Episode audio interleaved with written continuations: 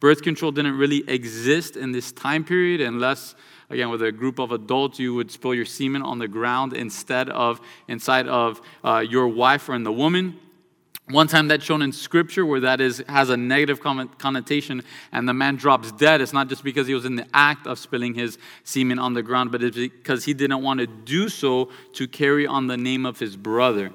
So that to say, birth control, biblical or not, the true question is what is your heart and reasoning behind using the birth control? And that's where it all goes to. And I had a, a, bunch of scriptures on how the Lord doesn't look as man sees, but the Lord looks at the out. The Lord does not look at the outward appearance, but the Lord looks at the heart. If someone has 15 kids and somebody else has two kids, or someone's not able to have kids, that doesn't mean that one person is holier than the other person. It's just different situations. If you're wanting to wait to have kids to be in a better financial position, there's wisdom in that and the person that would tell you that, hey, birth control is breaking the will of God, you're getting in the way of God's will, then I believe you have to look at any modern medicine as breaking, in a sense, the will of God.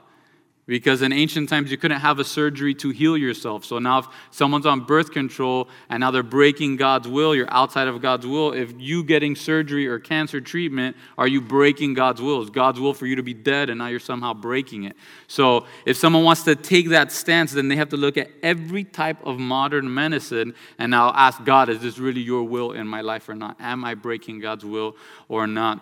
There are certain uh, birth controls that are dangerous, some that are even sort of borderline abortion, where they're killing the baby once it's made. That's abortion, that's murder, that's not birth control. You're blocking the right biology class, the sperm from hitting the egg, right? That is birth control. If you're trying to destroy it after it's already been created, that's murder. That is different. Um, so I think that answers that question. Next question. Often in Christian culture, single people who want to be married but aren't yet can be seen as inferior or less than married people. Do you think this is true? No. Next question. No. Um, uh, Again, in our church, I hope this isn't the case. Again, lots of times people like to generalize things. In our church, I don't think this is the case. One of the reasons we switched from a singles ministry to a young adults ministry was we didn't want to put people in brackets just based on their marital state. So there's, there's one is not better than the other. In fact, in 1 Corinthians chapter 7, verse 6 through 9, Paul says, I say this as a concession, not as a commandment, for I wish that all men were even as I myself, which is single, but each one has his own gifts from God, one in this manner, one in another, in that but I say to the unmarried and to the widows, it is good for them if they remain even as I am. But if they cannot exercise self control, let them marry, for it is better to marry than to burn with passion. So Paul gives you the pros and cons of each. And in certain instances, it's way better to be single than married. Uh, some of you guys, the different mission trips coming up this year, going to serve at a camp, going and serving full blast, that's a blessed season in singleness. That's a blessed season, even in engagement and dating, that I encourage you. Don't squander that season of serving God and just worshiping whoever your boyfriend, girlfriend, or fiance is. That's one of the blessed things about being single. You can serve the Lord with more freedom than someone who's married that has to now consider the wife, the child, the children, the home, and all of those other things. Uh, you can write down Ephesians chapter 4, 11 through 16, and that's just Paul speaking about the whole body being joined and knit together by what every joint supplies, according to the effect of working, by which every part does its share, causes growth of the body for the edifying of itself in love. So, single, married, like we talked about earlier, no kids, 15 kids, grandparents, great grandparents, single, old man. Again, it's all part of the body. One is not better or less or inferior or greater than the other. Uh, next question How have you learned or are learning to grow deeper in love with each other? Do you know each other's love languages? I know there's books I don't know if any dudes into it. I know a lot of girls that are into it, right? What are your love languages, right? What's your love language? And I hope you don't look at that as a, oh, let me see, my pronunciation has been really bad as of late, right? Your com- compatibility compatibility, right? Some people look at that, oh, we're just not compatible because your love language is different than my love language, and we're not going to be able to speak the same love, so it's just not going to work. Again, man and woman, it's completely different. Different roles, different communication, different desires, whether it's in emotion or whether it's physical and in sex, just completely different. So if you're just looking at those four love languages and trying to figure out who's compatible with who, all right, total fail there. Uh, how do you learn? I think it's just by growing in the Lord. In 1 Thessalonians chapter 3, verse 12 through 13, it says, And may the Lord make you increase and abound in love to one another and to all, just as we do to you so that he may establish your hearts blameless in holiness before our God and Father at the coming of our Lord Jesus Christ with all his saints. Again, the Lord is the one that increases the love in your heart and in your life. So now the only way love is going to increase in a marriage is if the husband is seeking God and if the wife is seeking God. If they stop seeking God, love only comes from God. If we had time, we go through 1st, 2nd, and 3rd John. Love only flows through God. If God did not exist, love would not exist. It's just the way it is. And the further someone is from God, the further they are able to love others. They can love themselves very easily, but it's impossible to love others in depth in a sacrificial way unless you are plugged into the Lord. So, how do you grow and learn to love each other more and more? It's by spending more time with the Lord. And then later on in 1 Peter chapter 3 verse 7 it says husbands likewise dwell with them with understanding giving honor to the wife as to the weaker vessel and as being heirs together of the grace of life, that your prayers may not be hindered. So it's the husband's job. I think it's I think it's pretty simple for the ladies to understand the men and what makes them tick and what they like and what they don't like. The men, for the rest of your life, you are getting a PhD in whatever your wife is, right? And you're constantly having to learn her and relearn her through, through engagement, through marriage, through marriage with no kids, marriage with kids, marriage while she's working. You're constantly having to relearn her and dwell with them with understanding. That's a part of the role for the husband, not so much for the wife. I think guys were pretty simple creatures. The ladies, they're a bit more eclectic, right? A little bit more special. So it's the husband's job to continue to learn the wife, what makes her tick, what puts her in the mood, what doesn't. More often than not, what's going to put her in the mood is doing the dishes, cleaning the house, getting things ready. That is what's going to really put your wife in a romantic mood. It's not going to be the garbage you see on TV. It's definitely not the trash that you see in pornography. If you want whatever's not real, continue to live that lifestyle and go down that path. It will wreck your mind, wreck your soul, and definitely wreck your marriage. Does love grow in a marriage? Absolutely. You can read Songs of Solomon. Um, chapter 2, verse 5 says, Sustain me with raisin cakes, refresh me with apples, for I am lovesick. So apparently that's the way to a woman's heart back in uh, Solomon's time, raisin cakes and apples. Uh, Songs of Solomon, chapter 5, verse 8, she says, If you find my beloved, that you tell him that I am lovesick, his mouth is most sweet. Yes, he is altogether lovely. This is my beloved, and this is my friend, O daughters of Jerusalem. So love can grow. She's lovesick. She likes kissing him. His mouth is sweet, right? And Songs of Solomon, chapter 8, verse 6 through 7, we sing this song as singing unto the Lord and what the Lord does in our heart.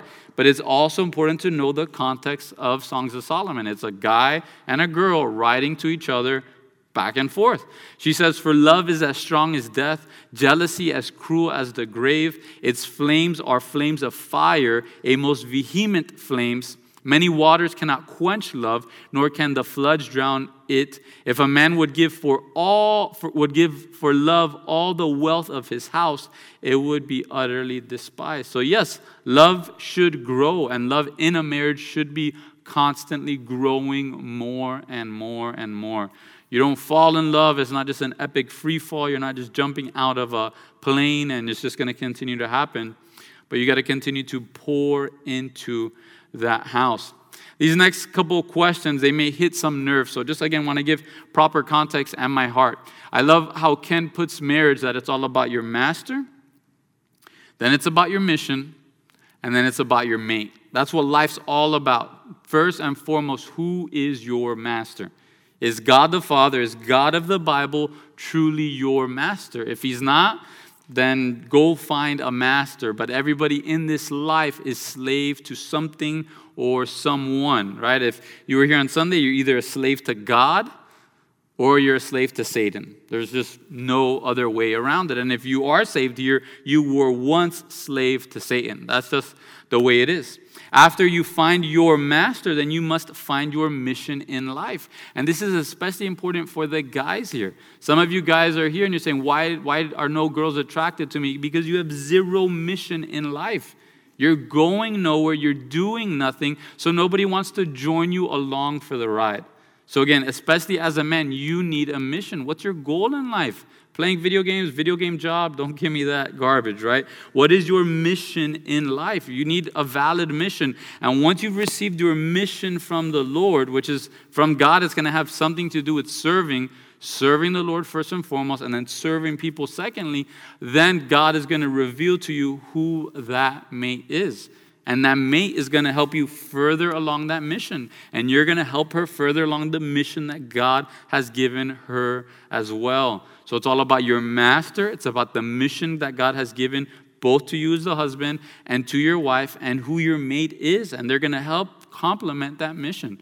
My mission, again, it's here at church, it's ministry, it's teaching. Amanda's mission, it's a lot to do with worship, with young adults, with the different uh, pastors' wives, with the different overseeing wives. And I will help Amanda in her mission by taking care of the kids and saying, You go do what you need to do right now. And it's that back and forth caring for one another and helping one another. It goes without saying how much she helps me in the mission God has given me. And before we get into these scriptures, again, for you to know my heart, I desire the absolute best for you. I desire the absolute best for you. I want each of you guys to have an incredible life. I want you guys to have an incredible marriage if that's what you desire, if that's what God has put on your heart. And I want you to be able to enjoy life every day at least as much as I do. I love my life. I truly believe that I am the most blessed man that has ever existed. I believe that wholeheartedly.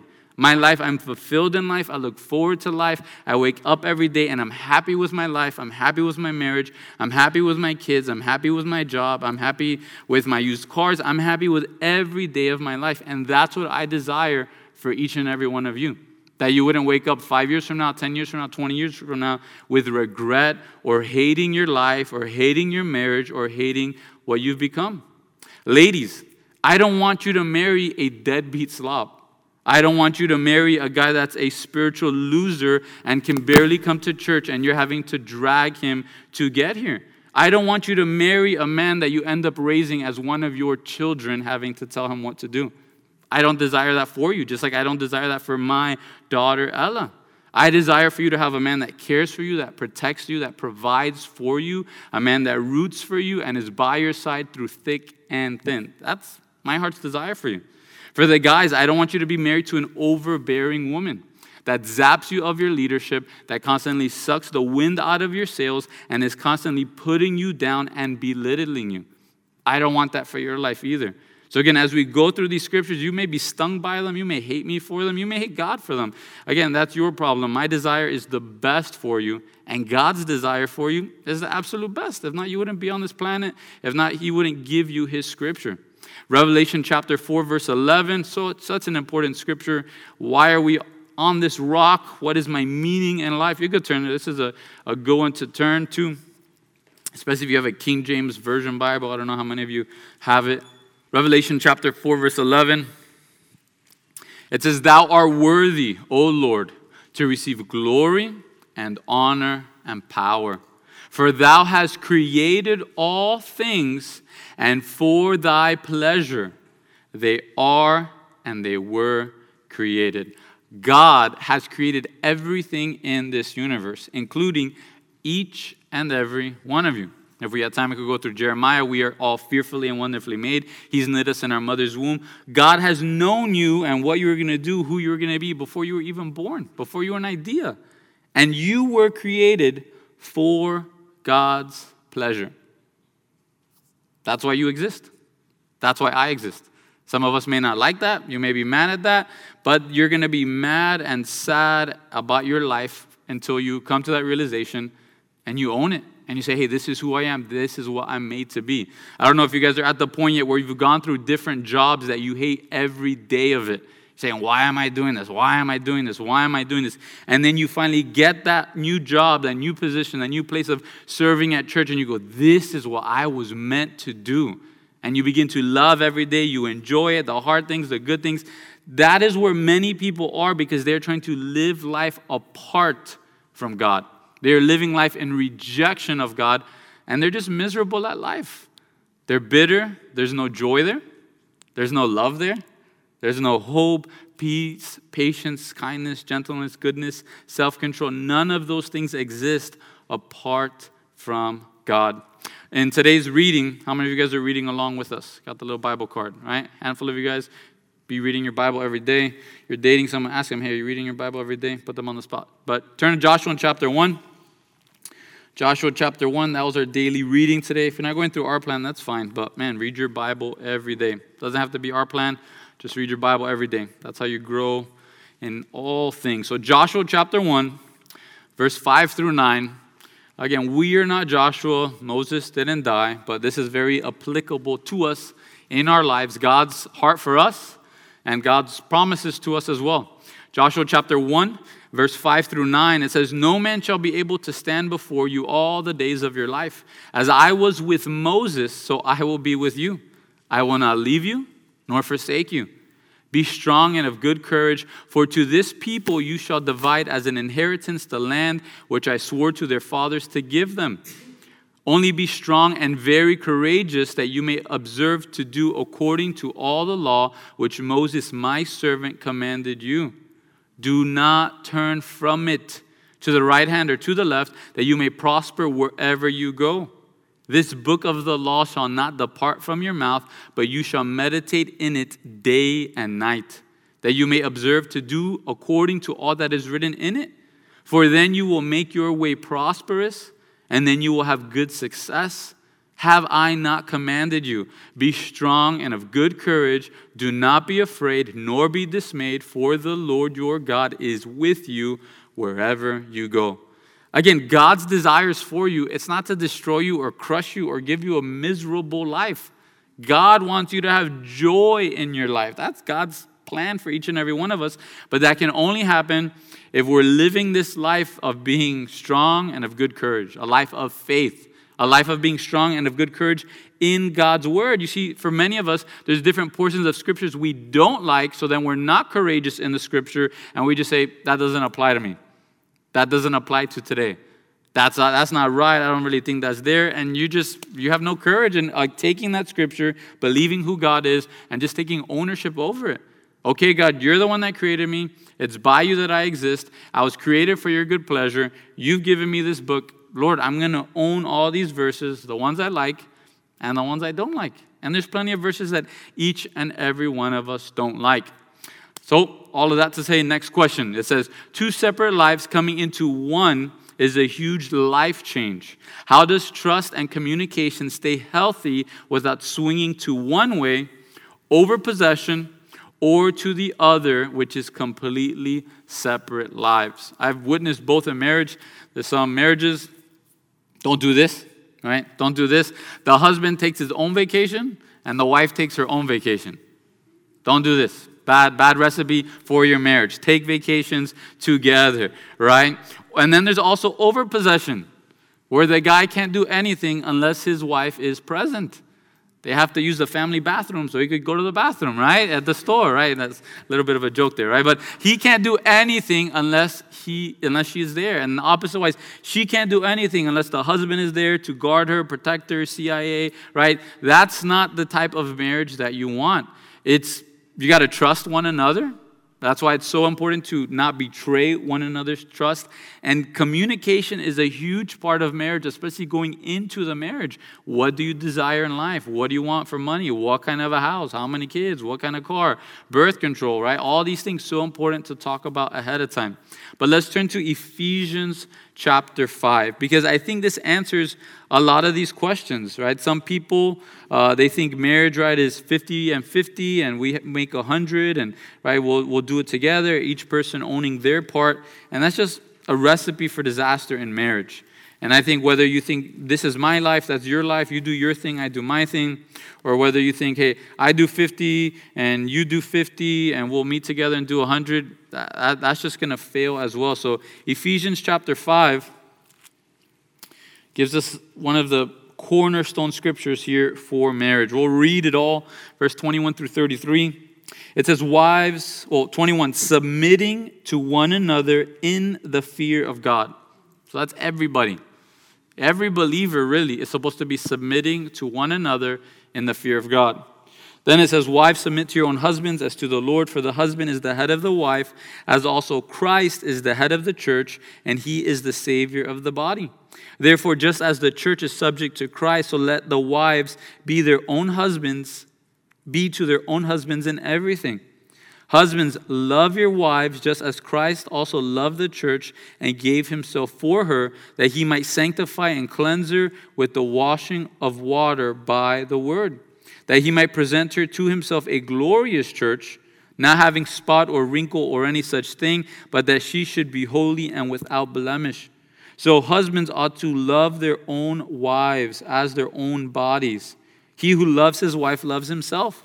For no one ever hated his own flesh, but he nourishes it and cherishes it, just as the Lord does the church. For we are members of his body, of his flesh, and of his bones. For this reason, a man shall leave his father and mother and be joined to his wife, and the two shall become one flesh. This is a great mystery, but I speak concerning Christ and the church. Nevertheless, let each one of you in particular so love his own wife as himself, and let the wife see that she respects her husband. Marriage is about going 110%, each of you, and dying to yourself. All of Christian life is about dying to yourself. It's in every aspect of Christianity. Matthew chapter 16, verse 25 Whoever wishes to save his life will lose it, but whoever loses his life for my sake will find it. Luke chapter 14, verse 27 Whoever does not bear his own cross and come after me cannot be my disciple. Luke 16, verse 13 No servant can serve two masters. He will either hate one and love the other, or he will be devoted to one and despise the other. Matthew 10, 38, whoever does not take his cross and follow me is not worthy of me. You guys getting this over and over and over again? It's all about self denial. It's all about dying to yourself. Mark chapter 8, verse 34, Jesus says, Whoever desires to come after me, let him deny himself, take up his cross, and follow me. If you're a Christian here, your whole life is about self denial. Your feelings, your desires, your thoughts about who you are doesn't matter. That's supposed to be put to death. Galatians chapter 2 verse 20, I have been crucified with Christ. It is no longer I who live, but Christ lives in me. And the life which I now live in the flesh, I live by faith in the Son of God who loved me and gave himself for me. It's all about dying. Galatians chapter 5 verse 24. Those who are Christ's have crucified the flesh with its passions and desires. It's all about dying to self. Galatians chapter 6 verse 14. God forbid that I should boast except in the cross of the Lord Jesus Christ, by whom the world has been crucified to me and I to the world. Romans chapter 6, verse 6 Our old man was crucified with him that the body of sin might be done away with, that we should no longer be slaves to sin. Romans 8:13, this is the last one, right? If you live according to the flesh, you will die. But if by the Spirit you put to death the deeds of the body, you will live. And if anyone here wants to deny self denial as a Christian, Romans chapter 8, verse 14. For as many as are led by the Spirit of God, these are the sons of God. And how do we sort of start, start this off with? There's only two fathers out there, right? There's either God the Father or Satan. Everyone falls into one of those two categories. Uh, whether your master is God, the creator of heaven and earth, or if your master is Satan himself. And the only ones who are belonging to God are the ones that are being led by the Spirit of God. And if you are being led by the Spirit of God, you deny your flesh. You deny what your body is telling you. You deny what sin and this world and this culture is telling you. If you are not, you're not a son or daughter of God. It's just the way it is. So, how do these two separate lives come in and able to work together? It's by both lives going in at 110%. Not 50%, not, hey, I do my half, you do your half. Because what does that lead to? That leads to just counting. Hey, I put in my 51%, you better at least give me 51 back, right? Hey, today I did two extra dishes. What are you going to do for me? And that's just a terrible place to be. All of life, all about Christianity is service, being a slave, being a servant, and dying there. Because that's what Jesus did. Right? Go home, read Philippians chapter 2. Jesus' whole life was about humbling himself and dying there. And because of that, because he's gone from so high to so low, then God exalted him and has given him a name which is above every name, that at the name of Jesus Christ, every knee will bow, every tongue will confess that Jesus is Lord. Got this little quote. It's pretty corny, but it's pretty great. It's called the marriage box. Most people get married believing in a myth that marriage is this beautiful box filled with all the things that they've longed for. It has companionship in there, has intimacy in there, has friendship in there. For some of the guys, right, may have sex in there or your favorite guy in there, whatever the case may be, right? Has whatever you've longed for in this box. The truth is that marriage at the start is an empty box, and you must put something in before you can take anything out. There's no love in marriage. Right? Love is foremost in God and then it flows into people, but the people are the ones that need to put the love into the marriage. There's no romance in marriage. You have to infuse it into your own marriage. The couple must learn the art and the form and form the habit of giving, the habit of serving, the habit of praising one another, not yourself, right? Of keeping the box full. If you take out more than you put in, the box will be empty. Again, it's just a great analogy. Sometimes we think in marriage, I'm going to just somehow arrive, right? Sometimes you're there and you think, man, I'm going to get to marriage and it's just, I'm going to arrive. It's going to be perfect. I'm never going to struggle with this anxiety, depression, fear out the window, uh, pornography, this out the window, gossip about stuff out the window. And it's just a bold faced lie. That's why it's so important to continue to be filled by the Lord and then pour into your marriage. So I think there's a beautiful balance in being able to send to share your spouse with other believers. I think you should be careful in sharing them with unbelievers, right? Unless they're on a mission there to share the gospel, but to be able to share your husband or wife with other people and desiring the same for yourself. You got to continue to grow in that communication, that love, and that speaking to one another. But the Bible, we don't have time to go there. It says that her body belongs to him and his body belongs to her. So at the end of the day, that's truly what the Bible has to say on that. Next question What is the biblical purpose of marriage and romantic relationships? Like a giant question. But I'll give you a quick answer to die. That's the whole purpose. That's the whole purpose. Not to die from heartache or heartbreak. No, that's not it at all It's what we've talked about. The, the greatest life to live as a believer is to crucify your life and follow Jesus Christ. And in marriage, you learn, you just learn how to die. I remember one time we were having a huge argument, me and Amanda, and I've had different hobbies now and then. It's like, what? Am I not allowed to have a single hobby? And we kept fighting and arguing. And then later on, just me alone with the Lord, and God says, You don't deserve any hobby. All right, Lord, so I either fight you or I just die to myself. And I die, I give it up, and then later on, God just continues to bless me. Uh, listening to, man, where was this? Sandy Adams, he was talking about ministry and being a good pastor. And he says, I believe you could be a great pastor and a great father and a great husband. But I don't think there's anything else you could add to it. I don't think you could be great at this hobby or great at that hobby and also be a great pastor, a great husband, and a great father. So he said he made a pact, him and his best friend, they sort of made a pact with, the, with each other that they're going to be the best pastors, the best fathers, and the best husbands they could be. But they both realized their own hobbies, their own selfish desires would have to be put on the back burner for a season. That, that's just what you learn in marriage, but it's a great place to be.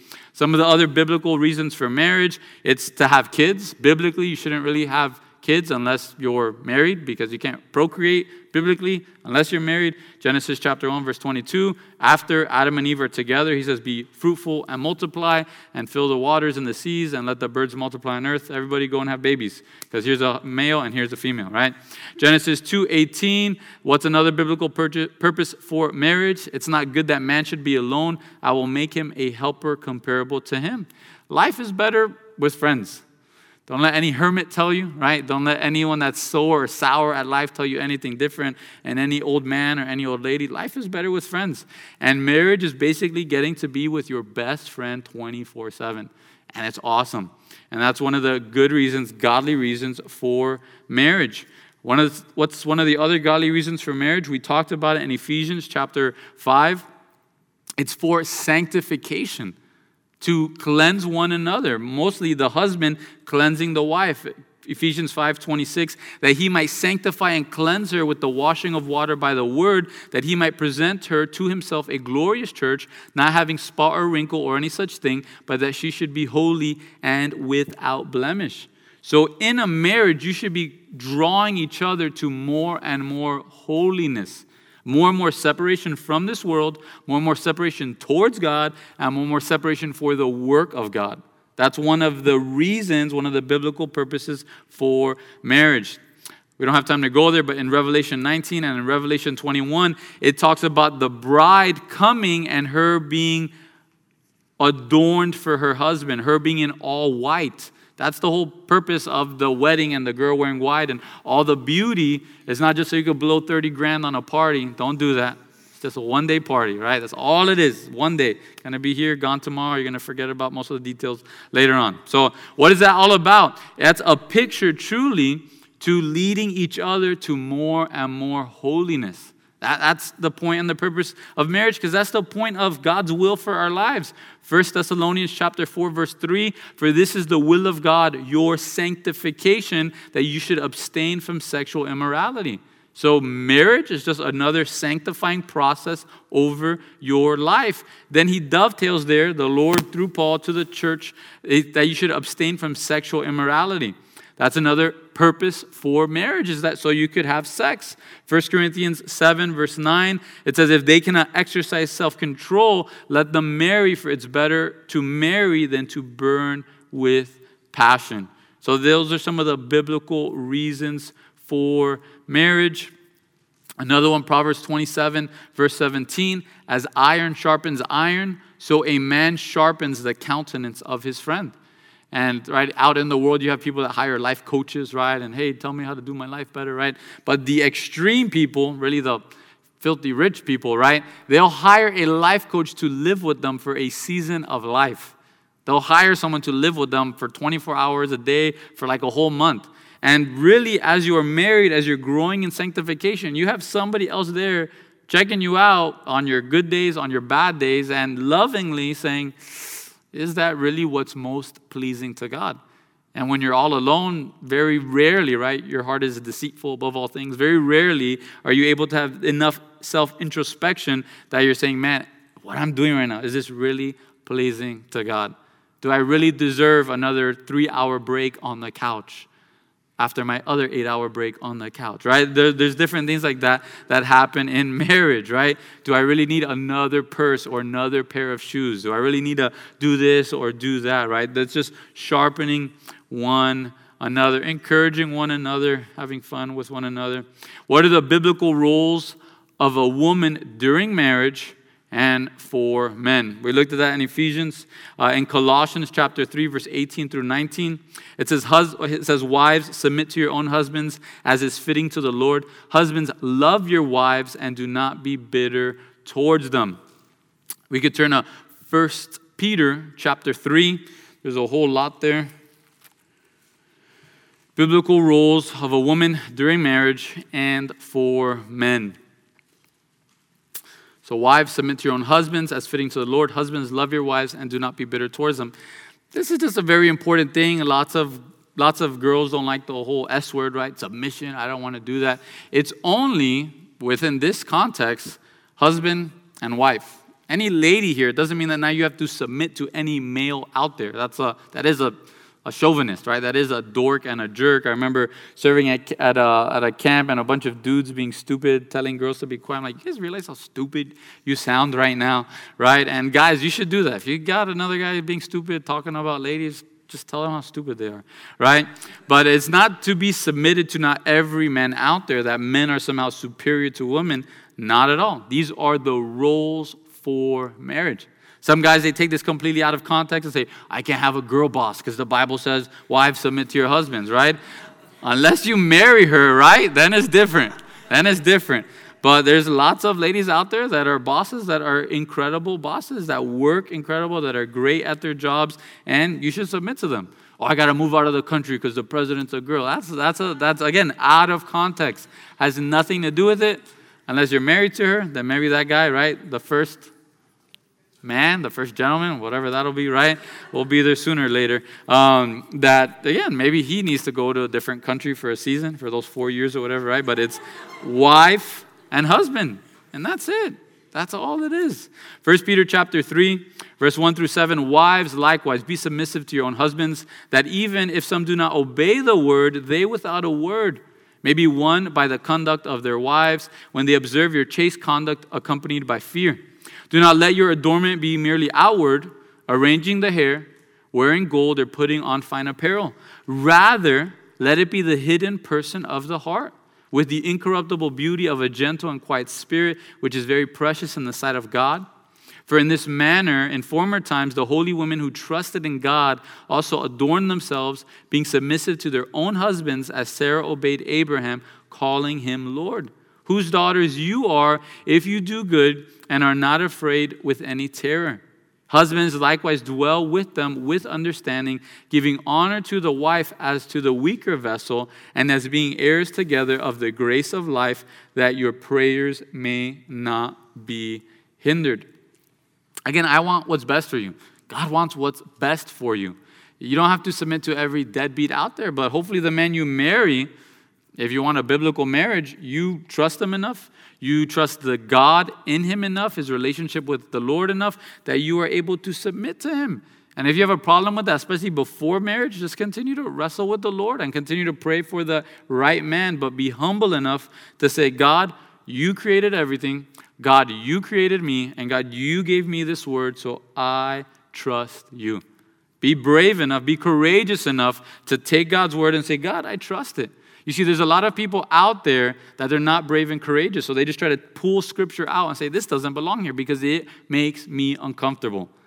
This makes me uncomfortable, so I don't think Paul, Paul didn't really write this, or Paul's opinion doesn't really matter. I just pick and choose what scriptures I want.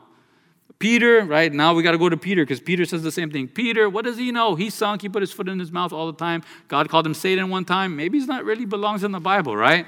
So I'm going to pull that out of scripture. There's a lot of things in scripture that make me uncomfortable and I don't like. Jesus telling me to turn the other cheek when someone hits me, I don't like that very much. So do I just take that out now because it makes me uncomfortable? Him telling me to submit to governing authorities just because I don't like that, then I'll rip that out of scripture?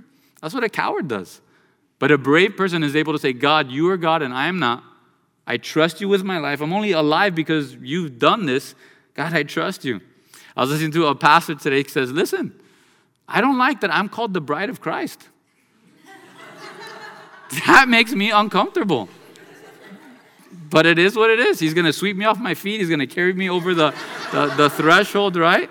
And I'm going to own it because it's God's word. It's God's word, and I trust Him and I love Him and I owe my whole life to Him. That's why I keep telling you guys if you don't like the Bible, if you don't like God, go find a master. Go find the master and serve him with all your heart. Again, I want what's best for you. I want you to have an incredible marriage where you can trust that man, you can trust that woman, and you can enjoy life because life is awesome. Life is amazing. Here at the church, we have probably about 30, you'd call them elders, deacons, and pastors. And a lot of those women are smarter, stronger, and more spiritual than their husbands are, right? But they're willing to submit.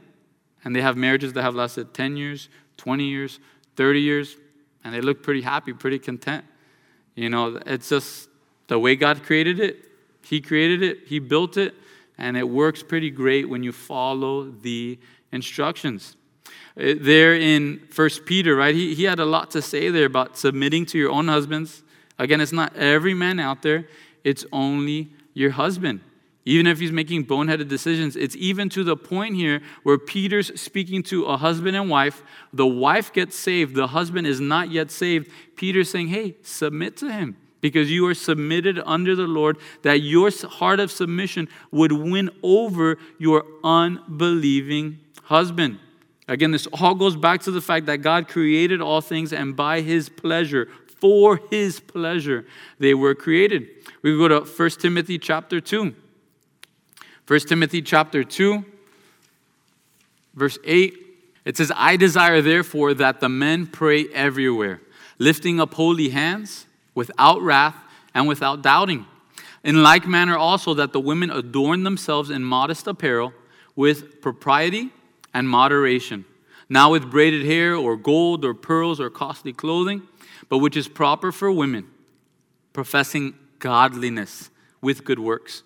Let a woman learn in silence with all submission, and I do not permit a woman to teach or to have authority over a man, but to be put in silence.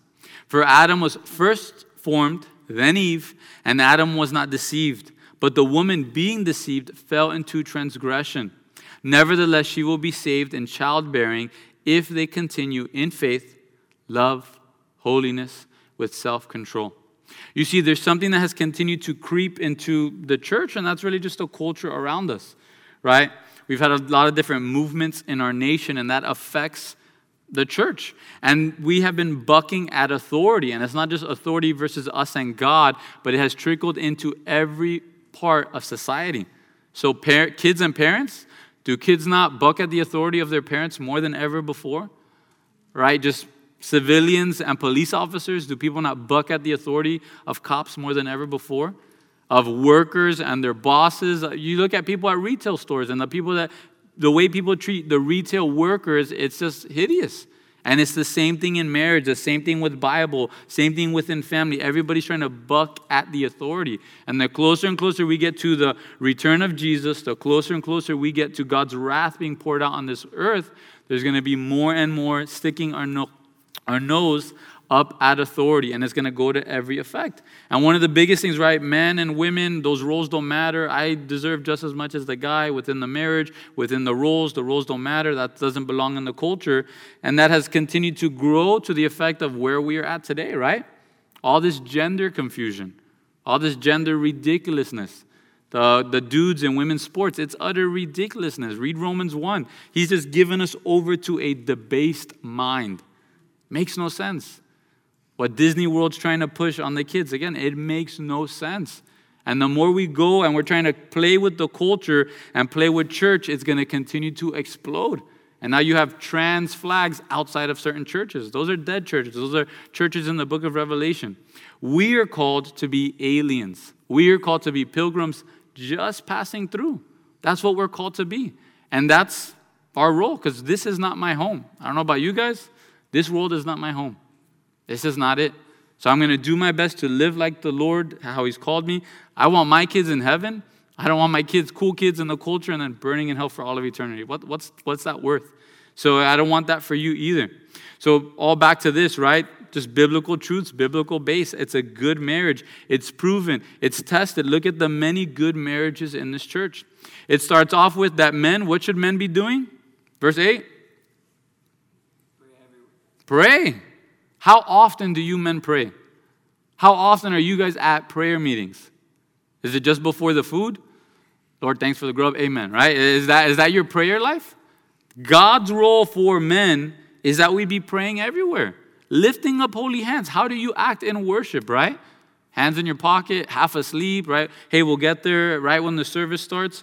Are you worshiping the Lord without wrath, right? Anger problems. Again, ladies, if you're dating or engaged and the guy's already showing anger problems, back out. Take a step back. There's no room or reason for that if he's a believer, right? Doubting, is he doubting his faith, putting doubt into the biblical word? There's no room for that. In, in like manner also right? Here context of this paul's talking about how the church should be conducted so the women should also be in prayer the women should also be lifting up holy hands without wrath and without doubting. And then he says that the women in the church services but also in life they should be adorning themselves in modest apparel with propriety and moderation.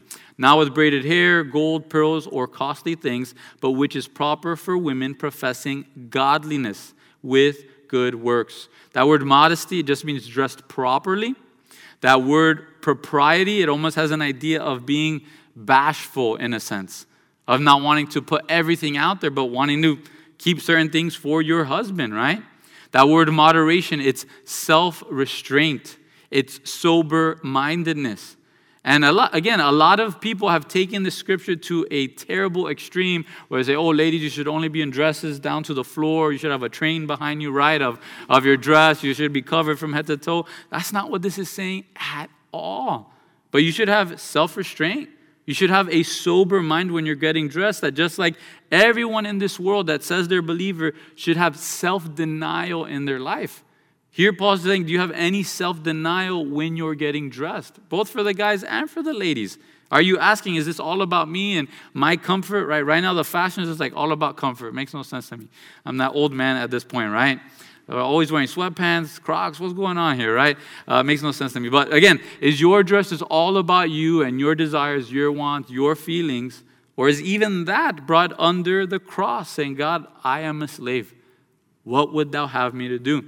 David Guzik, he says, propriety asks, is this appropriate for the occasion? This applies to both guys and girls. Is this appropriate for the occasion? Is it overdressed or is it underdressed? Is it going to call inappropriate attention to myself? That goes for both men and ladies. Before you go anywhere, right? A little bit of dad advice here, right? Ask yourself, are you overly dressed or are you underdressed? Are you the most underdressed person in the room? Fatherly advice here you never want to be the most underdressed person in the room, ever, right?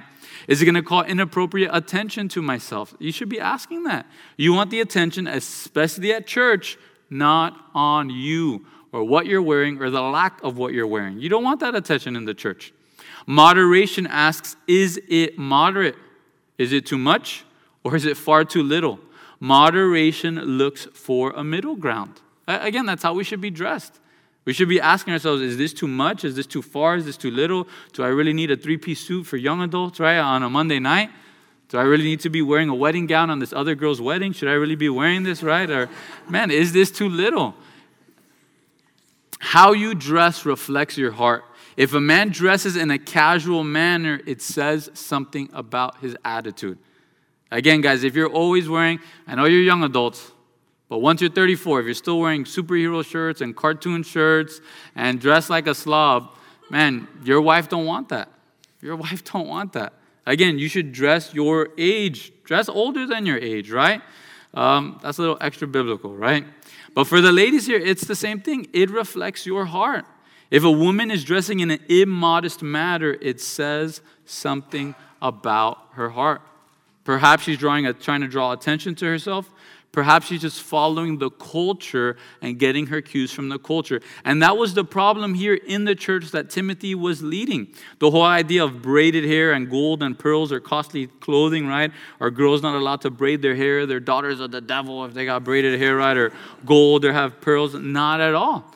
But in this culture, what was going on is that the priestesses of the goddess Diana, which were temple prostitutes dressed in a certain manner. And the way they dressed was with braided hair, it was with gold, and it was with pearls. So again, there questions would be arising. It was also about girls that had so much money, they were just trying to show how extravagant and how rich they were, and it was drawing attention away from the study that was going on here in the church that Timothy was leading. So, for each and every one of us, where are we getting our cues? For being a husband, for being a wife, for being a father, for being a mother, and for how you dress. Are your cues from this world and the culture and the things going on? Or are your cues from other women or other men professing godliness that have good works attached to it? Again, that's what modesty is all about, and it goes for the guys and for the ladies. And again, for the guys and the ladies, we're at a pretty blessed place. I don't think yet, fingers crossed, right? Me and Jose, we haven't had to kick out any guy because he's always flirting with the girls or talking with any of you. Likewise, you haven't had to kick out any girl because of the same type of behavior, right? So, most of the time, if a guy is dressed immodestly or if a girl is dressed immodestly, it's just awkward to the people around them. It's awkward when you're playing volleyball. It's awkward during worship service. It's awkward when you're getting snacks. So, again, that idea of having to look like the culture, almost in a sense, if you're looking like the culture of the church, glory be to God, hopefully we continue on this track, you're going to look and dress different than this world and, and just what this world says is okay. I'll be honest with you guys, Hawaii was absolutely amazing. One of the negative things about Hawaii is I saw way more butts than I ever thought I was ever going to see. It just seems like every bathing suit at this point is what you call a tanga, right? That's just basically what it seemed like. Again, ladies, you pray. Whose father do you belong to? Who do you dress like? What's the culture that you want to be a part of? I was listening to, some of you guys know Ronnie Breen, right? Ronnie Breen, there's nobody sweeter than Ronnie Breen. But he was talking about how before he was saved, when girls were dressed in a certain way, before he was saved, he would think those girls want him to come and talk to them. That's just, they're calling attention to themselves in the way that they're dressing. And his stance was like, hey, if I can protect my daughters, if I can protect some of you ladies here from dressing in a way that calls attention from men of this world to want to come and approach you, hey, you're going to crucify me for that. If you want to say, oh, what a monster, all this, no fun, I want to dress in this, and the third, that's up to you. But I just desire that you wouldn't have men of the world look at you and think, oh, this girl wants me to talk to her or be with her or anything else like that. Again, where are we getting our cues from? Is it the Lord? Is it not the Lord? Are bikinis of the devil? I don't know, man. That's between you and the Lord. I will say one thing talking with uh, Pastor Rip. Some of you guys know him, some of you don't. Again, in the 60s or 70s, sometime around there, I'm probably off with the dates, right? Bikini came popular, exploded, it was all over our culture. And one thing he said, I was like, man, that's pretty harsh, right? I think some of the men here, and we've gone through that in camp, right? How come the guys, they get to not wear shirts when they go in the water, right? They get to wear a normal bathing suit, and the girls have to dress super weird and all this stuff, right? I think this is a good way to look at it, even though now I pray about that. Lord, was that really the right heart, right? I know Jose, he made the guys dress in shirts no matter what at the water they were at. However, I think many of the guys here would be completely comfortable walking in their front lawn, eh, taking out the garbage with no shirt on. I think many of the guys would be here like that, fine. I don't know how many of you ladies would be just completely comfortable walking around your front lawn in your panties and bra.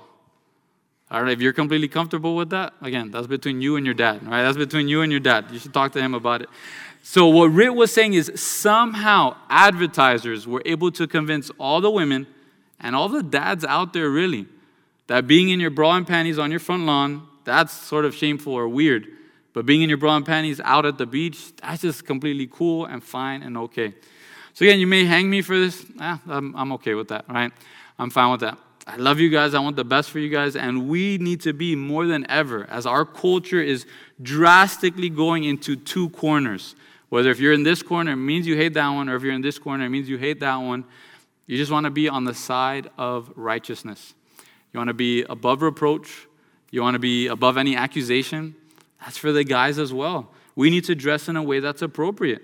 And if any guy here is walking around with his legs wide open or showing his plumber's crack, Guys, tell them something, right? Hey, that's not modest. Not modest whatsoever, right? And it's the same thing for the ladies. You don't want to dress in a way that calls attention to yourself. And there are many of you, all of you, right, really, dress in ways that is absolutely beautiful. You don't look like you're a pilgrim or anything crazy, right? And you're dressed absolutely in a way that's modest and tasteful and I think honors your Father. And uh, both your earthly Father and your Father in heaven. So it's possible. I'm not saying, oh, dresses down to your ankles. Definitely not saying no makeup. It's not an excuse to be in sweats all the time. Zak talked about modesty, so I'm just going to be sweats and Crocs from here on out. No, not at all, right? Please, not at all. One last thing. One last thing, right? Again, be counterculture. Be counterculture. One last thing, right? The whole idea of submission. What does that look like? What does that mean? Do I just got to do whatever the guy says? Is there a guy here trying to hang that over his wife's head? Again, that's a, that's a terrible husband. If in your if in your premarital, again, giving you guys many outs in your dating and in your engagement. If in your dating or engagement, this dude pulls out the wife be submissive verse, red flag. Back out, pull out of there, don't go anywhere further, right? This verse is not for some, again, dummy to pull out and say, hey, you have to submit to me. The whole idea of submission, it's a military term to be arranged, to be willing to yield under an authority. Warren Wiersbe, he says, anyone who has served in the armed forces know that rank has to do with order and authority, not with value or ability. Just as an army would be in confusion if there were no levels of authority, so society would be in utter chaos without submission. And submission, it's on all throughout the Bible. In this teaching, whether you like it or not, right? You guys are somewhat submitted to what I'm saying. That's why everybody's not standing up and saying what they would think or what they believe the Bible is saying. You walk into a store, you're under the authority, you're submitting yourself under Publix, doing what Publix is saying. It's just in every area of life. And lots of areas in Scripture. We need to be submitted to our government and every ordinance of man. Servants are to be submissive to their masters. That's you working. You should be submitted under your boss. Jesus, equal with God the Father, equal with the Holy Spirit, and yet Jesus was submitted to the will of his Father to the point that he became a slave. So, does submission mean that you are any less than your husband? No, no, no, not whatsoever. Oftentimes, it's a place for the husband to grow and have to make more difficult and spiritual decisions. At least every time Amanda says, Zak, you do what you think and what the Lord's leading you to do. More often than not, I say, I'm not going to do that. Right? More often than not, that's exactly what I do. Because I'm going to take a step back and seek the Lord. And then every once in a while, I say, hey, this is really what I think God is leading me to do. Again, submissive to any man, any male out there? Not at all. First, your father, until you pass that time where you're under his wing, have to be submitted to your dad. After that, only to your husband. Not your boyfriend, not your fiance, not your crush, not your youth leader or pastor or anything like that. Find another church if you don't want to submit to them, right? But it needs to only be to your husband. It's all about just the order, the roles that God has given us. Not order of importance, order of brains, order of smartness. Jesus was submitted to his parents. Luke chapter 2, verse 51 tells us they lost him. They literally lost him, right? And he was submitted under them. Again, time and time again throughout Scripture, we don't have time to go through it all right, but submission, it's really a blessed place to be. Even today, I was talking with my dad about something. and I said, Dad, I'm going to take the role of a, uh, the, the assistant pastor here, and I'm going to just submit to whatever you say, and it's going to be on your head between you and the Lord, right? And really, that's the easier place to be. Lots of times I miss being an associate pastor. I miss that because I used to be able to sit back and, as long as it wasn't completely unbiblical, I'd say, Pastor Raz, if this is what you think, I'm going to do it. And if it's wrong, it's between you and God, right? I'm, I'm, I'm, I'm doing my part with the Lord.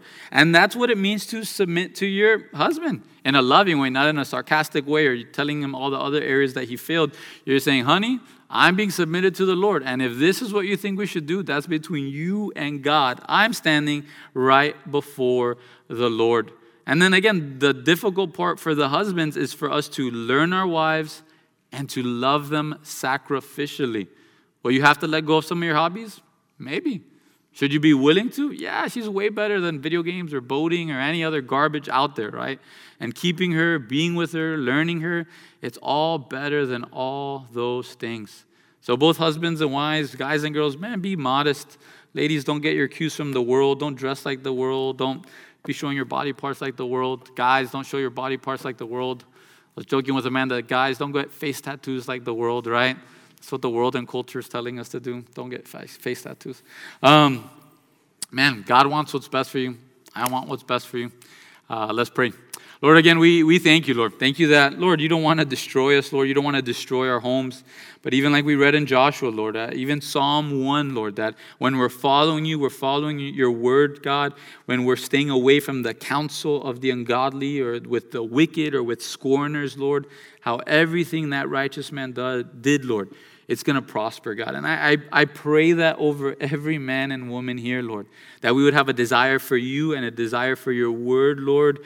That, God, there'd be a, a competition in who is the most blessed man and woman here, Lord. That each of us, in our submission to you and to your word, Lord, would be able to taste of the blessings of your life, God.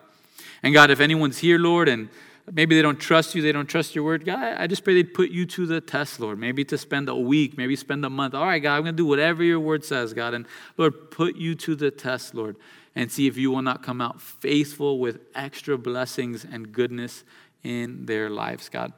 So, Lord, help us. Help us to be the marriages, Lord, that continue to establish this church, Lord. The, the marriages that are the pillars of this church, Lord. What make this church tick and make this church healthy, God. It's so many healthy marriages, God. I pray that we'd continue that legacy, Lord, for our sons and daughters and for each other's sons and daughters. May we be accountable to one another. May we encourage one another. And again, Lord, you know our heart is that we'd grow in you and we'd grow lifelong friendships here, Lord, as a result of this ministry. So we just love you, God. We thank you, Jesus. In your name we pray. Amen.